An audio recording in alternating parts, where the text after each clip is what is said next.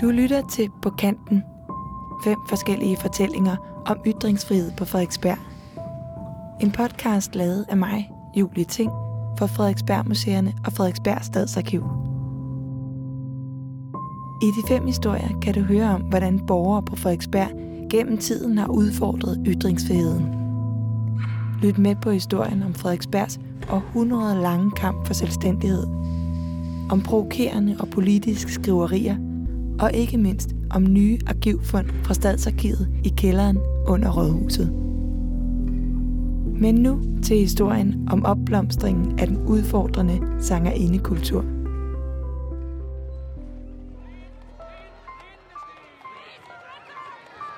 Rent musikalsk, der var København jo en lidt fattig by i starten af 1800-tallet. Så det var ikke en by med de store musikalske udskejelser i. Allan Mylius Thomsen kalder sig selv byhistoriker. Han er en af de eneste, som rent faktisk ved, hvordan Københavns musikalske underholdningskultur opstod.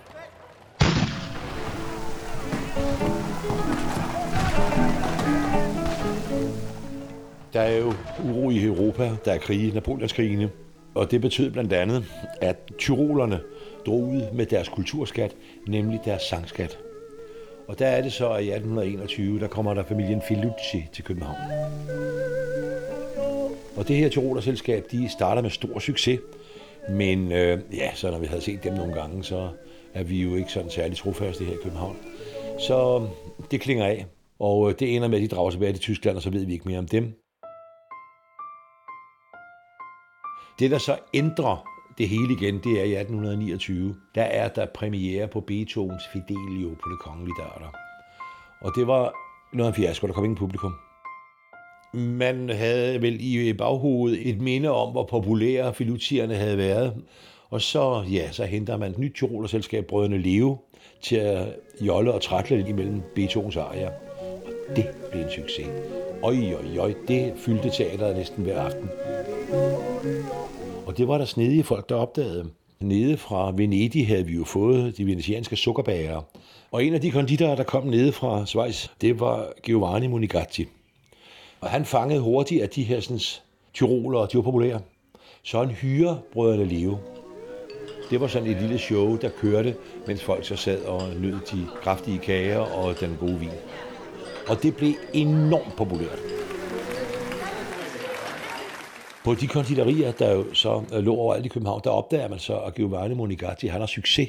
Så derfor begynder de også at hente syngepiger, og vi begynder at få danske syngepiger. De kommer fra Sverige og England og Tyskland. Syngepigernes år er indtrådt alle steder. Der var der de her sangerindepavilloner. Og øh, helt op til vores dage har Frederiksberg jo ligesom været forlystelsescentrum i København. Derude, der lå sangerindepavillonerne side om side. Således gik det til, at vi i 1820'erne fik en ny scene i Danmark, hvor kulturerne blandes, så man både kunne sidde og drikke og få en forestilling. Og så er der jo visse stjerner, der kommer til at funkle. Dagmar Hansen var vel, hvad skal man kalde det, Danmarks første sexsymbol. Forældrene måtte konfirmere hende øh, på år tidligere, fordi hun havde simpelthen en krop, der gjorde, når hun gik i sådan en lille stumpet barnekjole, så ville mandfolkene falde i grøfterne eller gå ind i lygtepælene, når hun kom forbi. Dagmar formåede at vende sin fysiske udvikling til noget positivt. Allerede som 12-årig fik hun sin debutoptræden ved Casinoteatret i København, og to år efter blev hun en del af Frederiksbergs forlystelsesmekka. Her fik man for alvor øjnene op for hendes skønne stemme og flotte figur. Folk drager ud til Frederiksberg lige for at opleve denne øh, meget dragende kvinde, der med sine næsten lyseblå babyøjne har en fantastisk kontakt til publikum. Og det skabte meget, meget stor jubel, indtil pressen så opdagede, at hun kun er 15 år. Uha da da, så ung en pige, der var så pikant, det var for meget for den borgerlige moral. Så derfor måtte man gemme hende væk i Sverige. Imens Dagmar drager til Sverige, fortsætter sangerinde-kulturen med at blomstre i København. Konditorierne fortsatte jo i en vis grad, men øh, det klingede jo af, øh, fordi folk kom jo ikke længere for at spise kager. Øh, nu kom de for at få noget at drikke, og så for at se pigerne på scenen. Så bliver sangerindepavillonerne mere, hvad skal vi kalde det, knejper med øl og brændevin og, og altid fadet hørende. Det gør så også, at der jo rejser sig en voldsom forarvelse. Der gik mange rygter om disse sanktionetter, der sad deroppe på scenen og viste sig frem. Da hm, sad mandfolkene i salen og fik et glimt af en ankel. Det var noget af det mest erotiske, man dengang kunne forestille sig. Det skulle forbydes. Nu skulle der ryddes op. København skulle være en dydeby, hvor borgerne ikke var i fare for at blive fristet af disse sangerinde-uvæsner, som man kaldte dem.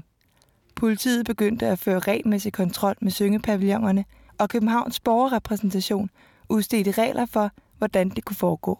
For det første forbyder man jo pigerne at gå rundt med den her tallerken og få en erkendelighed, fordi det kunne jo skabe øh, kontakt.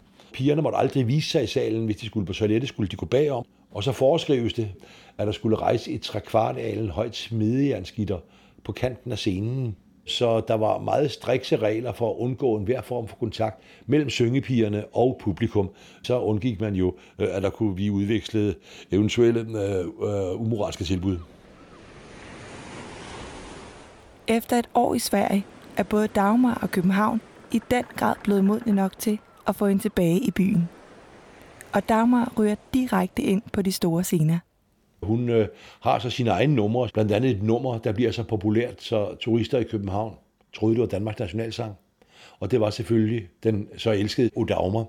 Odagmer, Odagmer, vil du være min, så vil jeg være din.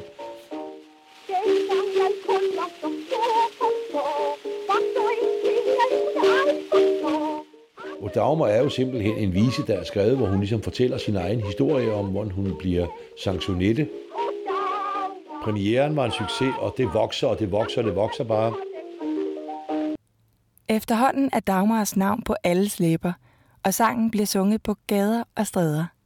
Kort efter udvider hun repertoiret med sange som Dagmars hyppehest, Min lille missekat og Putte Putte Put. Det sjove ved alle øh, syngepigetekster, det er, at de er dobbeltbundede. Og øh, vi havde censur i Danmark, så øh, alting skulle godkendes af en eller anden stivflippet akademiker. Så derfor blev det simpelthen en øh, meget veludviklet disciplin, det der med at kunne skrive tekster, der antydede helt ud til grænsen, men aldrig gik over den. Det var dog svært at skjule, hvorfor byens mandfolk en efter en faldt i svimer over Dagmars udskejelser. Og myndighederne så så snart nødsaget til at gribe ind. Hun var egentlig ikke meget anderledes end andre, men øh, så havde hun jo så en krop, og hun havde en udstråling, der gjorde, at hun fik så succesen. Og det gør jo altså så, at man faktisk forbød Dagmar Hansen at optræde i Københavns Kommune. Men øh, hun havde gode forbindelser, øh, blandt andet kronprinsen. Frederik den 8., kronprins på Charlottenborg Slot, var nemlig vældig glad for sangerindepigerne. Så han fik hurtigt arrangeret, at Dagmar kunne komme op i varietéen over stallen i Charlottenlund og fortsætte sin succes. Det blev over stallens Dagmar-periode, sagde man. Der måtte DSB og HT indsætte Dagmar-tog og Dagmar-sporvogn. Folk bravede simpelthen derop for at opleve hende. Og Dagmar, hun bliver ved at optræde indtil hun er over 50, så hun var jo virkelig en af de store legender. Og øh, en efter en, der forsvandt sangerindepavillonerne. Så det er omkring mellem 1915 og 20, der er sangerinderne væk. Moden skifter, nye ting kommer til. Så der er kun et sted i hele verden, hvor de er tilbage, og det er så i Bakkens Hvile ude på Bjergsbakken. Åh, Dagmar, åh, Dagmar. Det er jo tankevækkende i dag, at Odagmar Hansen huskes af mange, især hendes sang, Odagmar. Det var ligesom hende, der overlevede i historien, mens alle, der angreb hende, og alle, der ville have hende forbudt, de er forsvundet i øh, historiens glemsel. Dagmar og hele sangerinden-traditionen har altså sat sit aftryk på den underholdningskultur, vi har i dag. Syngepigerne har i høj grad været med til at skabe et gennembrud for en sceneform, der blander kulturerne, og hvor et vis frisprog begynder at finde vej. Og her må Dagmar siges at have taget et af de første skridt for kvindernes frigørelse.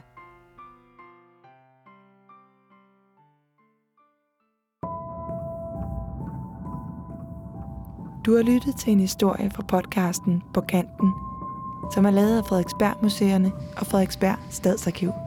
Historien var fortalt af forfatter Allan Mylius Thomsen og produceret af mig, Julie Ting.